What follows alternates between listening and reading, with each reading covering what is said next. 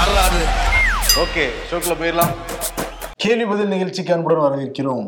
ஓ comment show கேள்வி பதில் நிகழ்ச்சி ஆயிடுச்சா? Okay welcome to the comment show okay நிறைய கமெண்ட்ஸ் வந்திருக்கு. அதுல முதல் கேள்வி வந்து ஒரு பெரிய பிரச்சனையா இருக்கு அப்படின்னு சொல்லிட்டு மனோஜ் அப்படிங்கிற நேர் வந்து யூடியூப் கமெண்ட்ஸ்ல போட்டிருக்காரு. நம்ம ஷோலாம் பார்ப்பேன் நல்லா இருக்கும் அப்படிங்கறதெல்லாம் சொல்லிட்டு அவரோட கேள்வி என்னவா இருக்குன்னா இந்த நாய் தொல்லைங்கிறது ரொம்ப கஷ்டமா இருக்கு. சென்னையில எல்லா ஏரியாலையும் நிறைய இருக்கு. எங்க ஏரியாலாம் நூறுக்கு மேல இருக்கு நாய்கள். இதை பத்தி எப்படி நாங்க கம்ப்ளைண்ட் கொடுக்கறது அப்படின்னு கேட்டிருக்காரு.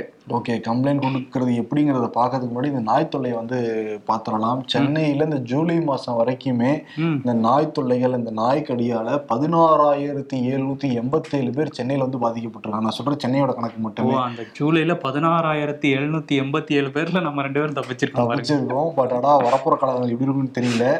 ஏன்னா வந்து சில டைம் நம்ம நைட்டிங்க வேலைகள்லாம் முடிச்சுட்டு கிளம்புறதுக்கு ரொம்ப லேட் ஆயிடுது. அப்ப வந்து பைக்ல நம்ம கியர் பைக்ல தான் வந்துகிட்டு இருக்கோம். அந்த சமயத்துல மட்டும் காரை வந்து காலை வந்து ஏர்ல தூக்கிட்டு பெட்ரோல் டேங்க் மேல வச்சுட்டு ஓட்டுற அளவுக்கு ஒரு அளவுக்கு அந்த நாயை கிராஸ் பண்ற அளவுக்கு பக்க பக்கத்து இருக்கைங்க ஏறி வந்து பிடிச்சிருமா அப்படின்ட்டு. பல சென்னை வாசிகளுக்கு நிச்சயம் இந்த அனுபவம் வந்திருக்கும். சென்னை மட்டும் இல்ல பல ஏரியாக்கள்ல இந்த பிரச்சனை இருக்கு. பல மாவட்டங்கள்ல இந்த பிரச்சனை வந்து இருக்கு. இருக்கு. ம். சென்னையில மட்டும் ஒவ்வொரு நாளும் எழுபதுல இருந்து நூறு பேர் இந்த நாய்க்கடி தொந்தரவால பாதிக்கப்படுறாங்களாம். அப்ப நூறுல ஒரு ஆளா ஆயிடுமா என்னைக்கு ஆக போறோம் தப்பிச்சுக்கிட்டு இருக்கோம். கடந்த பல ஆண்டுகளாக சிக்கிறோம் போல தெரியுது நாய்க்களுடைய பெருக்கம் அதிகமாகிக்கிட்டே இருக்கு. சரி, சென்னையை பொறுத்த வரைக்கும் நீங்க எங்க கம்ப்ளைண்ட் பண்ணலாம்னா ஒன் நைன் ஒன் த்ரீ இந்த மாநகராட்சிக்கு இந்த டோல் ஃப்ரீ எண்ணுக்கு நீங்க கால் பண்ணி உங்க புகாரை வந்து கொடுக்கலாம். அவங்க வருவாங்க வந்து அந்த நாயை பிடிச்சிட்டுலாம் போக மாட்டாங்க. நாய்க்கு வந்து அந்த ஊசியை போட்டுட்டு கருத்தடை வந்து பண்ணிட்டு வந்து போயிடுவாங்க. நாயை அங்கேயே தான் விட்டுட்டு போவாங்க. ஏன்னா சட்டத்திலையுமே அப்படிதான் இடம் இருக்கு. ம் ஆமா. நாயை வந்து எராடிகேட் பண்ண முடியாது அவங்களால. ஸோ அதனால வந்து கருத்தடை பண்ணிடுவாங்க அந்த இனப்பெருக்கத்தை கண்ட்ரோல் பண்ண முடியும் அவங்களால. அந்த அளவுக்கு தான் எங்களால முடியுங்கிறத சொல்றாங்க. ஸோ ஒன் நைன் ஒன் த்ரீக்கு கால் பண்ணுங்க. இங்க ரொம்ப தொல்லையா இருக்கு அப்படின்னா அவங்க அந்த ஊசி போட்டாங்கன்னா கொஞ்சம் அதுல பாதிப்பு வந்து கம்மியாகுங்கிற மாதிரி சொல்றாங்க. ஆனா அதுல இருந்து தப்பிக்கிறது உங்களோட திறமை தான் அது நம்ம சொன்னோம்ல அந்த காலத்துக்கு மேல வைக்கிற ஒவ்வொருத்தரும் ஒரு டெக்னிக் வந்து இல்ல பயன்படுத்துவாங்க இன்னொரு டெக்னிக் ஒருத்தர் சொன்னாரு. எனக்கு அன்னைக்கு நாயை பத்தி பிரச்சனை சொன்னப்ப நீங்க தண்ணி அடிச்சு டக்குன்னு நாய் மேல அடிச்சிட்டீங்கன்னா நாய்களுக்கு பிடிக்காது பைக்ல போயிட்டு இருக்கோம் தண்ணி தண்ணி பாட்டில் எல்லாம் எங்க எடுத்துட்டு போக தண்ணி முடியும் அடிக்கிற கேப்ல நம்ம இங்கிட்டு விழுந்துட்டோம்னா இன்னொரு விஷயம் இருக்கு ப்ரோ அந்த நாயை நீங்க உத்து பார்க்கவே கூடாது. அங்க நாய் ஒண்ணு இருக்குன்னு கவனிக்காத மாதிரி போயிட்டீங்கன்னா அதுவும் கவனிக்காத மாதிரி இது உன்னோட டெக்னிக்கா இது ஒரு டெக்னிக் போயிட்டு இருக்கு ஆனா எவ்வளவு நாள் இது தாக்கு பிடிக்குன்னு தெரியல. ஆனா இன்னொரு சில நாய்கள் இருக்குல்ல அப்படியே குலைச்சிட்டு பக்கத்துல நின்றுட்டோம்னு வச்சுக்கோங்க ஓ நம்மளாம் வைக்கிற மாதிரி அது அமைதியா போயிடும். அப்படியே போயிட்டு சரி ஓகே.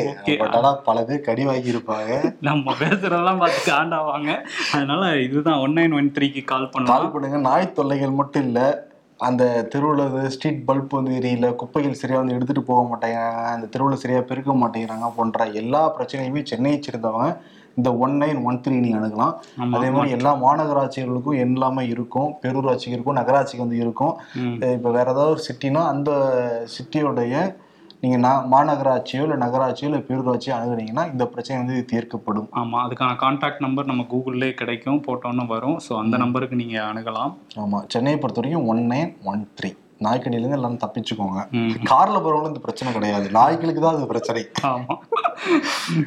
ஃபைவ் ஐஸ் அப்படின்னா என்ன அப்படின்னு சொல்லிட்டு சரோஜா பாலசுப்ரமணியம் வந்து கேட்டிருக்காங்க இமெயில் வழியா. அஹ் இந்த ஃபைவ் ஐஸ் அப்படிங்கிறது நம்ம ஷோலே பேசியிருக்கோம். இது எப்படி பேச ஆரம்பித்தோன்னா அந்த கனடா பிரச்சனை வந்தப்போ தான் பேச ஆரம்பித்தோம் ஹர்தீப் சிங் நிஜார் அவர் வந்து கனடாவில் வச்சு சுட்டு கொல்லப்பட்டார். இவர் காலிஸ்தான் ஆதரவாளர் அப்படின்னு சொல்கிறாங்க இந்தியன் கவர்மெண்ட் இவர் ஒரு டெரரிஸ்டாக தான் பார்க்குறாங்க என்ஐஏயில் இவர் மேலே நிறைய வழக்குகள்லாம் இருந்தது.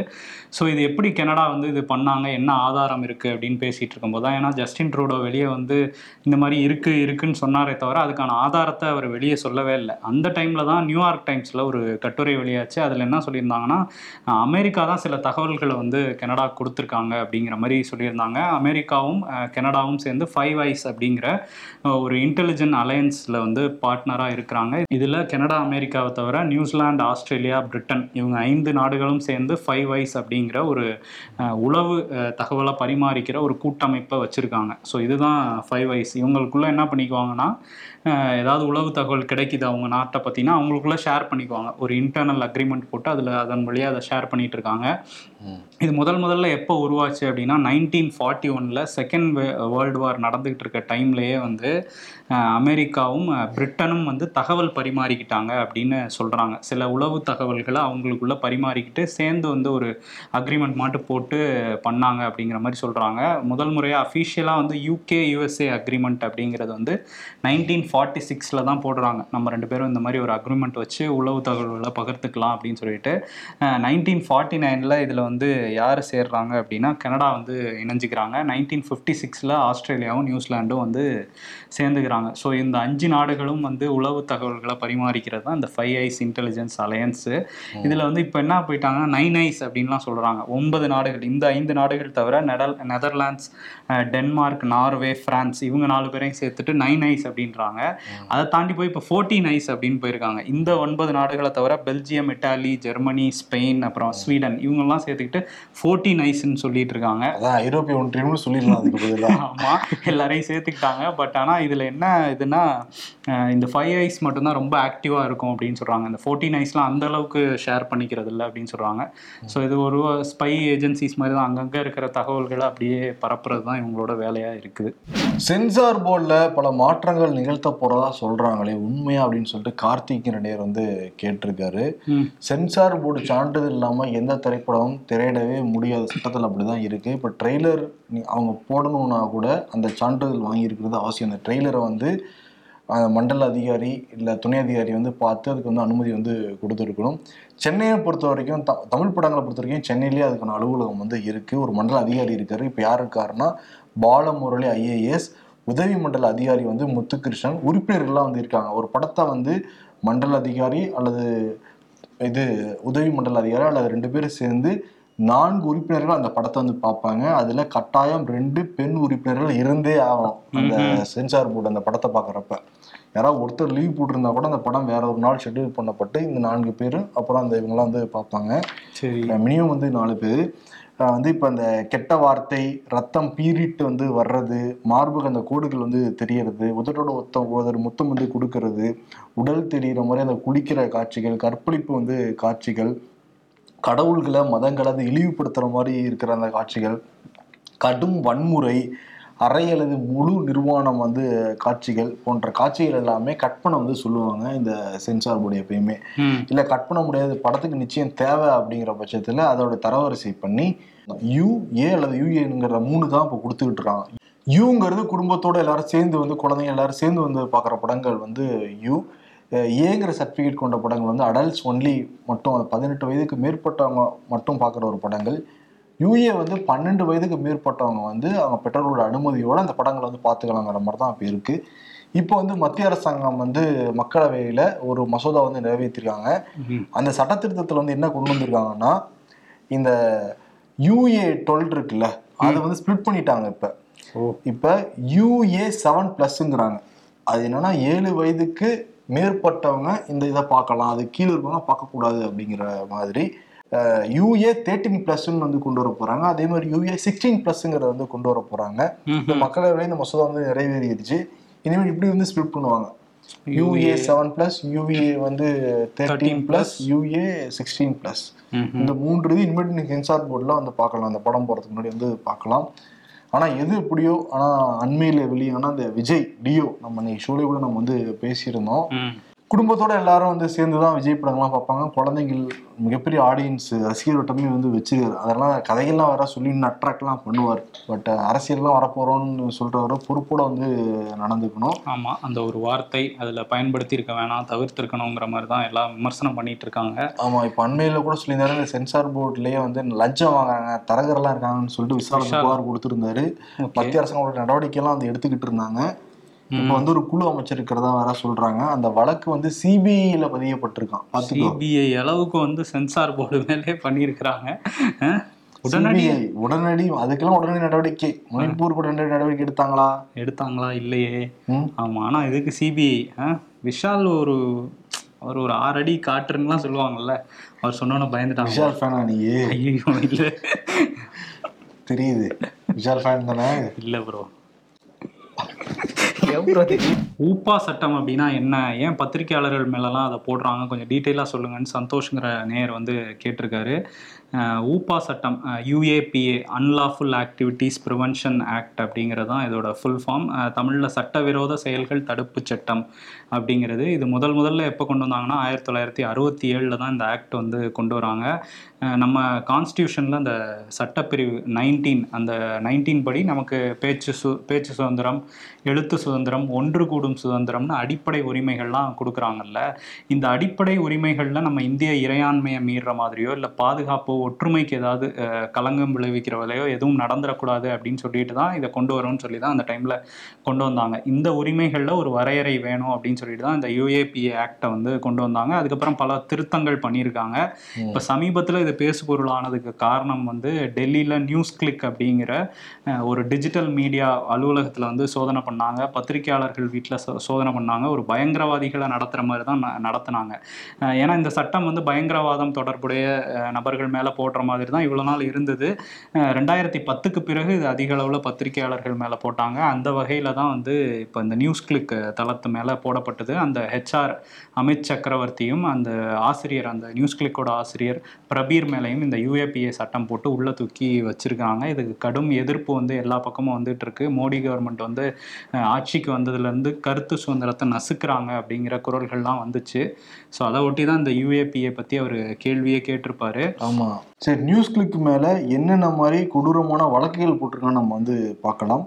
சதி திட்டம் வகுத்தல் ஒன் டுவெண்ட்டி பி மதம் இனம் அடிப்படையிலான வேறுபட்ட பிரிவினரிடையே பகைமையை உருவாக்குதல் ஒன் ஃபிஃப்டி த்ரீ ஏ மற்றும் ஒற்றுமையை பராமரிப்பதற்கு எதிராக செயல்படுதல் உள்ளிட்ட குற்றச்சாட்டுகளை தான் முன் வச்சிருக்காங்க. இதெல்லாம் முன் வச்சிருக்காங்களே? அவங்ககிட்ட என்னென்ன கேள்விகள் டெல்லி காவல்துறை வந்து கேட்டிருக்காங்கன்னா கைது செய்யப்பட்ட ஆசிரியர்கிட்டையும் அந்த ஹெச்ஆர்கிட்டையும் பாருங்க இவங்களாம் சொல்லியிருக்காங்களே இந்த கேள்விக்கும் அவங்க கைது பண்ணதுக்கு சம்மந்தம் இருக்கான்னு நீங்களே வந்து முடிவு பண்ணுங்க. நீங்கள் குடியுரிமை சட்டத்துக்கு எதிராக போராட்ட செய்திகளை வெளியிட்டீர்களா? அது எப்ப சிஏ ப்ரொடெஸ்ட் எப்போ நடந்தது அது. ஆமா ரெண்டாயிரத்தி இருபதுல நடந்தது. ஆமா. சரி அது கோவிடுக்கு முன்னாடி வந்து நடந்தது அது. அதுக்கப்புறம் விவசாயிகள் போராட்டம் குறித்து செய்திகளை வெளியிட்டீர்களா? அது எப்போ நடந்தது? ரெண்டாயிரத்தி இருபத்தி நடந்தது. இல்ல அப்படியே வெளியிட்டாலும் அதுல என்ன இருக்கு? தவறு கிடையாது? அப்படியே தவறு தான். எங்க எப்ப கேட்டிருக்கணும்? அப்பெல்லாம் கேட்டிருக்கணும் அந்த சமயத்துல. அதுல என்ன இருக்குன்னா கூட. இல்ல நம்ம வெளியிட்டது கவர்மெண்ட் தவறு கிடையாது. கேட்டிருந்தா கூட இப்பயே கேட்பாங்க. நாலு வருஷம் கழிச்சா வந்து கேட்பாங்க. அரசாங்கத்துக்கு எதிரான செய்திகளை ஏன் முன்வைத்தீர்கள்? இதுதான் மெயின் பாயிண்ட். அடுத்து. வெளிநாடுகளுக்கு தொலைபேசியில் பேசினீர்களா? கோவிட் பத்தொன்பது குறித்து அரசுக்கு எதிராக ஏன் எழுதினீர்கள்? ஸோ கொத்து கொத்தா செத்துக்கிட்டு தான் அதை எழுதக்கூடாதான் அதனால கேள்வி எழுதப்பட்டிருக்காங்க வடகிழக்கு மத கலவரங்கள் பற்றி என்ன எழுதினீர்கள்? ஏன் எழுதினீர்கள்? ஆனா இது எல்லாத்துக்குமே நானே எழுதியிருக்கேன். வெளிநாட்டுல நம்ம சொந்தக்காரங்களுக்கெல்லாம் ஃபோன் பேசியிருக்கேன். இதெல்லாம் என்ன கேள்வி அதெல்லாம்? ஐயோ அப்படிலாம் நான் இல்லை. அன்னைக்கு வர கமெண்ட்ல நிறைய பேர் உங்க மேல பாஞ்சிர போது பார்த்துன்னாங்க. ஆமா. பட் பத்திரிகையாளர்கள் இத சம்பந்தமா எல்லாருமே பேசிக்கிட்டு தான் இருக்காங்க. எல்லாருமே எழுதிக்கிட்டு தான் வந்திருக்காங்க. இது நம்ம இதை எல்லாத்த பத்தியும் நம்ம இம்பர்ஃபெக்ட் ஷோல பேசி மோடிக்கு அமித்ஷா விருதெல்லாம் கூட கொடுத்துருக்கோம் நம்ம. கொடுத்துருக்குறோம். இப்போ என்ன சொல்ல வராங்கங்கிறது தான் தெரியல. இந்த கேள்வி எல்லாம் வச்சு பார்க்கும்போது எதிர்ப்பு எதிர்த்து பேசாதீங்க. கேள்வி கேட்காதீங்கங்கிறாங்களா? நியூஸ் கிளிக்கை வச்சு ஆரம்பிச்சிருக்காங்க அவங்க. இப்போ நியூஸ் கிளிக்கை மிரட்டுறது மூலமாக எல்லா மீடியாக்களையும் மிரட்டுறாங்க. இந்த பிஜேபி அரசாங்கிறது தெள்ள தெளிவா தெரியுது. அதுல முதல் ஒரு இதுதான் நியூஸ் கிளிக் அப்படிங்கிறது. இதுதான் என் ராமு வந்து சொல்றாரு. ம். எப்பயும் பத்திரிகையாளர்கள் அச்சுறுத்துவாங்க. ஆனா இந்த காலகட்டத்துல மிக மிக மோசமாக அச்சுறுத்தல் படுறாங்க. என் வாழ்நாள நான் பார்க்காத அளவுக்கு அச்சுறுத்தல் வந்து நடந்துகிட்டு இருக்கு.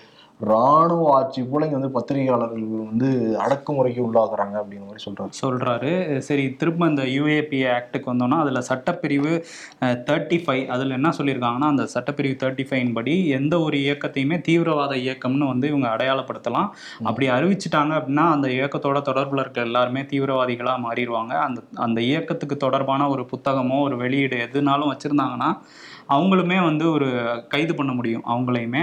அதை தாண்டி சட்டப்பிரிவு ஃபார்ட்டி த்ரீ அதில் வந்து என்ன சொல்லியிருக்காங்கன்னா குற்றம் சாட்டப்பட்டவர்களை முப்பது நாட்கள் வந்து போலீஸ் காவலில் வச்சு விசாரிக்கலாம். அதுக்கப்புறம் வந்து எந்தவித விசாரணையுமே இன்றி தொண்ணூறு நாட்கள் நீதிமன்ற காவலில் சிறையிலே வச்சிருக்கலாம் அப்படின்னு சொல்கிறாங்க அதை தாண்டி குற்றப்பத்திரிகை கூட தாக்கல் பண்ணாமல் நூற்றி எண்பது நாட்கள் வந்து சிறையில் வைக்க முடியும். அவ்வளோ ஒரு கொடுமையான ஒரு சட்டம் தான் இந்த ஊப்பா. இதில் வந்து ஜாமீன் ஜாமீன் முன்ஜாமீன் வாங்க முடியாது. அதே மாதிரி ஜாமீனும் கிடைக்க கிடைக்காது. இந்த நூத்தி எண்பது நாட்கள் வரையும் ஜாமீனும் கிடைக்காது. இதுல வந்து இந்த சொல்லியிருக்காங்கல்ல பயங்கரவாதிகள் அப்படின்னு சொல்லிட்டு யாரை வேணா அறிவிக்க முடியும் அப்படின்ட்டு அதுக்கு எது தீவிரவாத நடவடிக்கை எது பயங்கரவாத நடவடிக்கைங்கிற உரிய விளக்கம் வந்து இந்த சட்டத்துல இல்லை. இது வந்து நீண்ட நாட்களாவே இந்த சட்டத்துல நிறைய சர்ச்சைகள் இருக்குன்னு சொல்லிட்டு இருக்காங்க ஏற்கனவே அந்த தடா ஆக்ட் ஃபொடா ஆக்ட்லாம் வந்து திரும்ப வாங்கினாங்கல்ல கவர்மெண்ட் அந்த டைம்ல வந்து இதையுமே திரும்ப வாங்கணும். ஏன்னா ரெண்டாயிரத்தி நாலு ரெண்டாயிரத்தி எட்டு ரெண்டாயிரத்தி பன்னெண்டு மூன்று முறை வந்து சட்ட திருத்தம் பண்ணியிருக்காங்க இதில். இது கடுமையாக தான் மாற்றிருக்காங்க தடா ஃபொடா மாதிரியே இதையும் கடுமையாக மாற்றிக்கிட்டு இருக்காங்கங்கிற எதிர்குரல்களும் இங்கே வந்து சொல்லிக்கிட்டு தான் இருக்கிறாங்க. இதுவரை இந்த யூஏபிஏ ஆக்டில் வந்து ரெண்டாயிரத்தி பத்துலேருந்து இப்போ வரையும் பதினாறு ஜேர்னலிஸ்ட் வந்து கைது செய்யப்பட்டிருக்காங்க. அதில் வந்து ஏழு பேர் இப்போ சிறையில் தான் இருக்கிறாங்க. இன்னுமே சிறையில் தான் இருக்கிறாங்க. இந்த பதினாறு பேரில் மூன்று பேர் வந்து ரெண்டாயிரத்தி பத்தில் வந்து அரெஸ்ட் பண்ணியிருக்காங்க. அப்போ வந்து காங்கிரஸ் கவர்மெண்ட் இருந்தது மத்தியில். இப்போ வந்து அதுக்கப்புறம் எல்லாம் கைது பண்ணது எல்லாமே பிஜேபி கவர்மெண்ட் வந்ததுக்கப்புறம் தான் ஒரு பதிமூன்று பேரை இந்த சட்டத்தின் கீழே கைது பண்ணியிருக்காங்க. அந்த ஹத்ராஸ் பாலியல் வன்கொடுமை வழக்கை அங்கே போய் நேரடியாக ரிப்போர்ட் பண்ண போன சித்திக் காப்பான் அப்படிங்கிற ஜேர்னலிஸ்ட் கேரளாவை சேர்ந்த ஜேர்னலிஸ்ட் மேலே இப்போ சமீபத்தில் போட்டாங்க. அது பெரிய பிரச்சனையாச்சு. அவர் இப்போ தான் கொஞ்ச நாள் முன்னாடி தான் வெளியே வந்தார். அந்த யூஏபிஏ போட்டதுனால ஜாமீனே கிடைக்காம ரொம்ப நாள் சிறைகளில் சிறையில் இருந்துட்டு அப்புறம் தான் வெளியே வந்தார். ஸோ இது தொடர் தாக்குதலாக தான் இருக்குது பிஜேபி கவர்மெண்ட் வந்து பண்ணுறது பத்திரிகையாளர்கள் மேலே. தொடர்ந்து பத்திரிகை குரல்கள் நசுக்கப்படும் போது நம்ம பேசிக்கிட்டு தான் இருப்போம். நம்ம பத்திரிகையில் எழுதிக்கிட்டு தான் இருப்போம். இப்போதான் ஊப்பா சட்டத்துக்கான அந்த கேள்வியை சொல்லி முடிச்ச உடனே ஒரு புது கேரக்டர் வந்து உட்கார வச்சிருக்கோம். இவர் யாருன்னா பிரேம் டாவின் சி. இம்பர்ஃபெக்ஷோடைய தம்பெல்லாம் வரைகிறது வந்து இவர் தான் ஒரு ரெண்டு மூணு வருஷமா இவர் தான் வரைஞ்சிக்கிட்டு இருக்காரு. இவருக்கு முன்னாடி கார்த்திகேயன் மேடி வரைஞ்சிக்கிட்டு இருந்தாரு. இவர் விடுமுறையில் போகிற நாட்கள் எல்லாமே ஹாசி பண்ணை வந்து வரைஞ்சு கொடுப்பாரு. ஏன்னா எல்லாத்தையும் பதிவு பண்ணணும். இப்போதான் சில விஷயங்கள்லாம் பேசி முடிச்சிருக்கோம். எனக்கும் ஒரு விடுப்பு வேணாம். ஆமா அப்பப்ப விடுப்புல போயிடுவாரு. சரி ஓகே. அதெல்லாம் தாண்டி உங்களுக்கு ஒரு இம்பர்ஃபெக்ஷன் வரைஞ்சிட்டு இருக்கீங்களே இவ்வளவு வருஷமா? அதை வரைஞ்சிட்டு எக்ஸ்பீரியன்ஸை பற்றி சொல்லுங்கள் அதுதான். வந்து அந்த நெருக்கடியான டைமில் கொடுப்பாங்க. அதை முடிச்சு கொடுத்துருந்தா என்னை எங்கேருந்தும் ஏந்திரிக்கவே விடுவாங்க. அது தீபாவளி பொங்கல் கிறிஸ்மஸ் பிறந்த நாள் எதுவும் எல்லா நாள்லயும் அது ஆறு மணிக்கு இருந்து முடிச்சு கொடுத்துட்டு தான் ஐயா நீங்க ஏதாவது வீட்ல இருந்து வரைகிறீங்க எங்க நிலைமை கொஞ்சம் யோசிச்சு பாருங்க ஐயா. வீட்ல இருந்துலாம் மட்டும் இல்லைங்க ஹாஸ்பிட்டல்ல இருந்து போட்டு கொடுத்துருக்கேன். ஒரு ஒரு நடு ரோட்ல காரை நிறுத்திட்டு ஓரமா நின்று போட்டு கொடுத்துருக்கேன். இப்படி பல பல இது வந்து இன்ஃபர்மேஷன்ங்கிறது அப்படிதான். ஆமா. அதை ஒன்றும் மாற்ற முடியும் ஆமா எனக்கு ஆக்சுவலி பிரிண்ட் ஆரம்பிச்சதுனால கொஞ்சம் வாக்குவாதம்லாம் வரும். எல்லாத்தையும் என்ன பண்ணிடுறாங்க? நான் வாட்ஸ்அப்ல அனுப்பும் போதே இதெல்லாம் வேணாம் இதெல்லாம் ரொம்ப கான்ட்ரவர்சியான தம்பு எல்லாமே கொஞ்சம் இதாக தான் ஆயிருக்கு. அதெல்லாம் ஆனா தான் ஒண்ணே ஒண்ணு போட்டு கொஞ்சம் சர்ச்சையாச்சு. ம். அது வந்து விவசாயிகள் போராட்டம் நடக்கிறப்ப நம்ம மோடியை வச்சு போட்டு நம்ம இது விளம்பர விரும்பி எடுத்து எல்லாத்துலயும் போட்டு விட்டாப்புல. அது கரெக்டா வந்து என்னைய என் நம்பர் எடுத்து பிஜேபி குரூப்புக்குள்ள ஷேர் பண்ணிட்டாங்க. அது இந்தியா முழுக்க இருக்கிற எல்லா பிஜேபி குரூப்புக்குள்ளேயும் போய். துபாயில இருந்து எங்க மாமா போன் அடிக்கிறாரு. என்னடா உன்னைய பத்தி கெட்ட கெட்ட வார்த்தையில திட்டிட்டு இருக்காங்கன்ட்டு. அந்த வரையும் திட்டிட்டு இருக்காங்கன்ட்டு. என்ன பண்றது? உண்மையை சொல்லும் போது சில அடிகள் விழதான் செய்யணுங்கிற மாதிரி. அப்புறம் எனக்கு ஒரு என் நம்பர் ஷேர் ஆனதுனால எனக்கு டெய்லி ஒரு ஐநூறு கால் வரும். அந்த கால் வந்து என் ஃபோனே திணறி நின்று போய் ஸ்டக் ஆகி நின்று போய் அது ஸ்டா நான் ஸ்டாப்பா வரதை நிறுத்த இது எப்படின்னா ஷிஃப்ட் மாத்தி எடுத்துக்கிட்டாங்க. காலையில பூரா இந்தியாவுல இருந்து வரும். ராத்திரிக்கு அப்புறம் வட அமெரிக்கா தென் அமெரிக்கா அங்க இருந்து காலையில? ஆமா அங்க இருந்து வர ஆரம்பிச்சுக்கிட்டே இருந்துச்சு.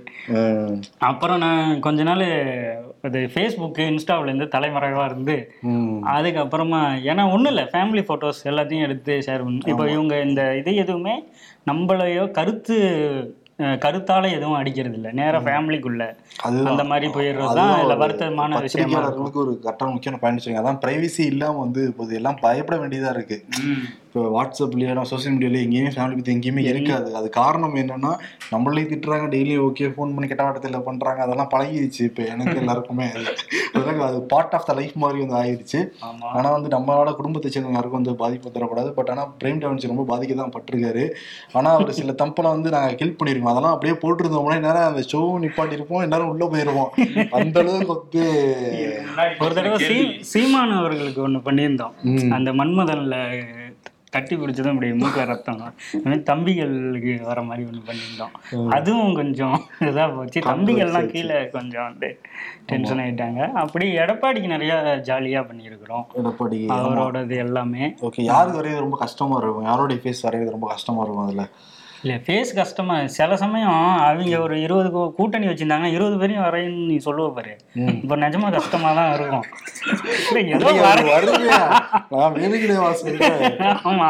அவங்க கூட்டணி வச்சதெல்லாம் தேடி எடுத்து வரைய சொல்லுவேன் அந்த ஆளுங்க பேரே தெரியாது. போய் ஃபேஸ்புக்கில் அதுலேயும் தேடிக்கிட்டு இருக்கோம் அந்த மாதிரி டைம்ல தான் கொஞ்சம் சங்கடமா இருக்கும். சங்கடமாக இருக்கும். ஆனா எது எப்படியோ அந்த கருத்தரிப்புன்னு நம்ம ஒண்ணு இந்த வாரம் போட்டிருந்தோம். நிறைய பேர் பாராட்டி இருந்தாங்க அதை டாப் கமெண்ட்ல வேற இருந்தது. யார் இந்த கார்ட்டூனை போட்டது அவரெல்லாம் இன்ட்ரடியூஸ் பண்ணுங்கலாம் சொல்லியிருந்தாங்க. பிரேம் டாவின்சி இவர் தான் போட்டிருந்தாரு. இன்னொன்று என்னென்னா நிறைய பேர் கமெண்டில் சொல்லுவாங்க ஏன் அவார்டில் அந்த அவார்டுடைய போட்டோவே வர மாட்டேங்குது அது காரணம் வந்து இவரு தான் அதுக்கு பதில் அவரே. அவரே சொல்லுவார். ஏன் வந்து அவார்ட்ல அந்த போட்டோ வர மாட்டேங்குதுன்னு பதில நீங்களே சொல்லுங்க. இல்ல அது கொடுக்கும்போது கொஞ்சம் யோசிச்சு வரைய சில சமயம் நேரம் ஆயிடும். அது- சில சமயம் என்ன ஆயிடும்னா மறந்துடுவேன். வரைஞ்சு வரை இது எப்படி நடக்கணும்னா அன்னைக்கு ஏன் மிஸ் ஆகுதுங்கிறத ஓப்பனாக நான் உங்ககிட்ட சொல்லிடுறேன். இது வரைக்கும் ஏன் வந்து சில ஷூட்டு வந்து ஒரு நாலரைக்கு எடுக்க ஆரம்பிச்சு ஒரு அஞ்சரைக்கு ஷூட் எல்லாமே முடிச்சிருவோம். முடிச்சுட்டு அது எடிட்டிங் போய் ஒரு ஆறரைக்கு வந்து அப் ஆகிடும் ஆறரை முக்காலுக்கு எல்லாம் ப்ராசஸ் முடிஞ்சிடும் இப்போ தம்ப் மட்டும் வெயிட் பண்ணிக்கிட்டே இருப்போம் அதை. நான் வந்து இதெல்லாம் முடிச்சுட்டு கிளம்பி மெட்ரோவில் வந்து போய்கிட்டு இருப்பேன். இல்லை எங்கேயாவது பைக்கில் பைக்கில் போய்கிட்டு இருப்பேன். இல்லை ஆஃபீஸில் நிற்பேன் கரெக்டாக அஞ்சு ஐம்பத் ஆ ஆறு ஐம்பத்தஞ்சு ஒரு அலாரம் வச்சிருக்கேன். என்ன தம்பு வந்துருச்சா வரலையாங்கிறதுக்காக. வந்துருச்சுன்னா அது வந்து ஆஃப் பண்ணிட்டு போயிடலாம். வரலைன்னா இங்கே ஓரமாக வந்து நிப்பாட்டி இந்த ராக்கெட் லான்ச் பண்ணுவாங்கல்ல பத்து எட்டு இவர் போடுவேன். ஐயா ten seconds only nine eight இல்ல இது ராக்கெட் லான்ச் பண்ற மாதிரி இல்ல. விஜயகாந்த் படத்தெல்லாம் கடைசியில கட் பண்ணுவாங்கல்ல. பாம் ஒயரை கட் பண்ணுவாங்க. ஆமா அப்படிதான் இருக்கு. பக்கு பக்குன்னு இருக்கு. ஒண்ணு என்னன்னா நம்ம ஆடியன்ஸ் கேட்பாங்க. அஞ்சு நிமிஷம் டவுன் ஏன் லேட் அப்படின்னு வந்து கேட்பாங்க. தம்ப் இல்லைனா பப்ளிஷ் பண்ண மாட்டாங்க. நிப்பாட்டிடுவாங்க. தம்ப் எல்லாம் போக முடியாதுல்ல. அப்புறம் இன்னொன்னு ஆபீஸ்ல கேட்பாங்க. எப்படி அஞ்சு நிமிஷம் லேட் ஆச்சு? அப்படின்ட்டு. நம்ம சொல்ல முடியாது நீங்க என் கல்யாணம் தன்னதிக்கு கூட தம்பு வாங்கிருக்கீங்க தெரியுமா? தாலி கட்டி முடிச்சுட்டு வந்து தம்பு கொடுத்துட்டு அவ்வளவு மோசமான ஆட்கள் நம்பாதீங்க. சரி. கடைசியில அவரை கூப்பிட்டு இனிமே கரெக்ட் எடுத்து கொடுக்கணுங்கிற மாதிரியே பேசிட்டீங்க இங்க சரி ஓகே இல்ல. உங்களுடைய தம்புக்கு நிறைய ஆடியன்ஸ் இருக்காங்க நிறைய ரசிகர்கள் வந்து இருக்காங்க. இம்பர்ஃபெக்ட் ஷோ நிறைய பேர் ரீச் ஆகிறதுக்கு காரணம் வந்து இம்பர்ஃபெக்ட் ஷோடைய தம்பு தான் அது. அந்த கருத்தறுப்பு எல்லாமே நமக்கே சில இது தோணும். நல்ல கண்டென்ட்டா அமையும். அந்த மாதிரி தான் அது சில எவ்வளவு கவனிச்சிருக்காங்கன்னு தெரியல. அவர் வந்து ஒரு மிலிட்டரி யூனிஃபார்ம்ல இருப்பாரு. அது வந்து ஹிட்லருடைய யூனிஃபார்ம் மாதிரி யோசிச்சு நீங்க அதை கவனிச்சீங்கன்னா இன்னுமே டீட்டெயில் கிடைக்கும். அப்படிதான் பண்ணியிருக்கோம். இன்னொரு இது கூட இந்த கும்பகர்ணன் அந்த அந்த இது கூட கூட. ரொம்ப நல்லா இருக்கும். அந்த மோடி அந்த ஒரு பேர் என்ன? ஒரு எம்பி ஆமா ஆமா. பிரிஜ்பூஷன் சரண் சிங் அவரு அந்த இப்ப தெரியுதா? என் பேர்லாம் எவ்வளவு கஷ்டமா இருக்குன்னு. இதை போய் டைப் பண்ணி எடுத்து அவன் யாரும் கண்டுபிடிக்கிறதுக்கே நமக்கு மோசம் ஆமா. ஆமா. இப்ப சமீபத்துல அந்த மாவீரன் தம்பு அதுவும் வைரல். மாவீரன் தம் அது சூப்பரா வந்து பண்ணியிருந்தாரு. நிறைய வந்து ரிஸ்க் எடுத்து பண்ணோங்க. அது எல்லாமே நீங்க போட விட மாட்டேங்க அதெல்லாம் போட முடியாதுங்கய்யா. இல்ல இல்ல அது போட்டா அடுத்து எனக்கிட்ட கத்தி ஏத்திட்டு வந்துருவாங்க. அது கமெண்ட்ல இதுல வராங்க. அப்புறம் உங்களுக்கே தெரியுதுல பிரேம் போடுறீங்க. நாங்க ஃபில்டர் பண்ணல என்ன ஆயிருக்கும் அந்த நிலைமை? ஆக்சுவலி ரொம்ப திடீர்னுட்டு அதெல்லாம் அதுதானே நம்ம கருத்து சுதந்திரம் அது ஒரு தம்பு ஒரு பண்ணாப்புல நான் சொன்னேன் உன் மொபைல் இருக்கக்கூடாது என் மொபைல் இந்த தம்பு இருக்கக்கூடாது. அது இந்த மொபைல் இருக்கு இருந்துச்சுனாலே அது ஆபத்து.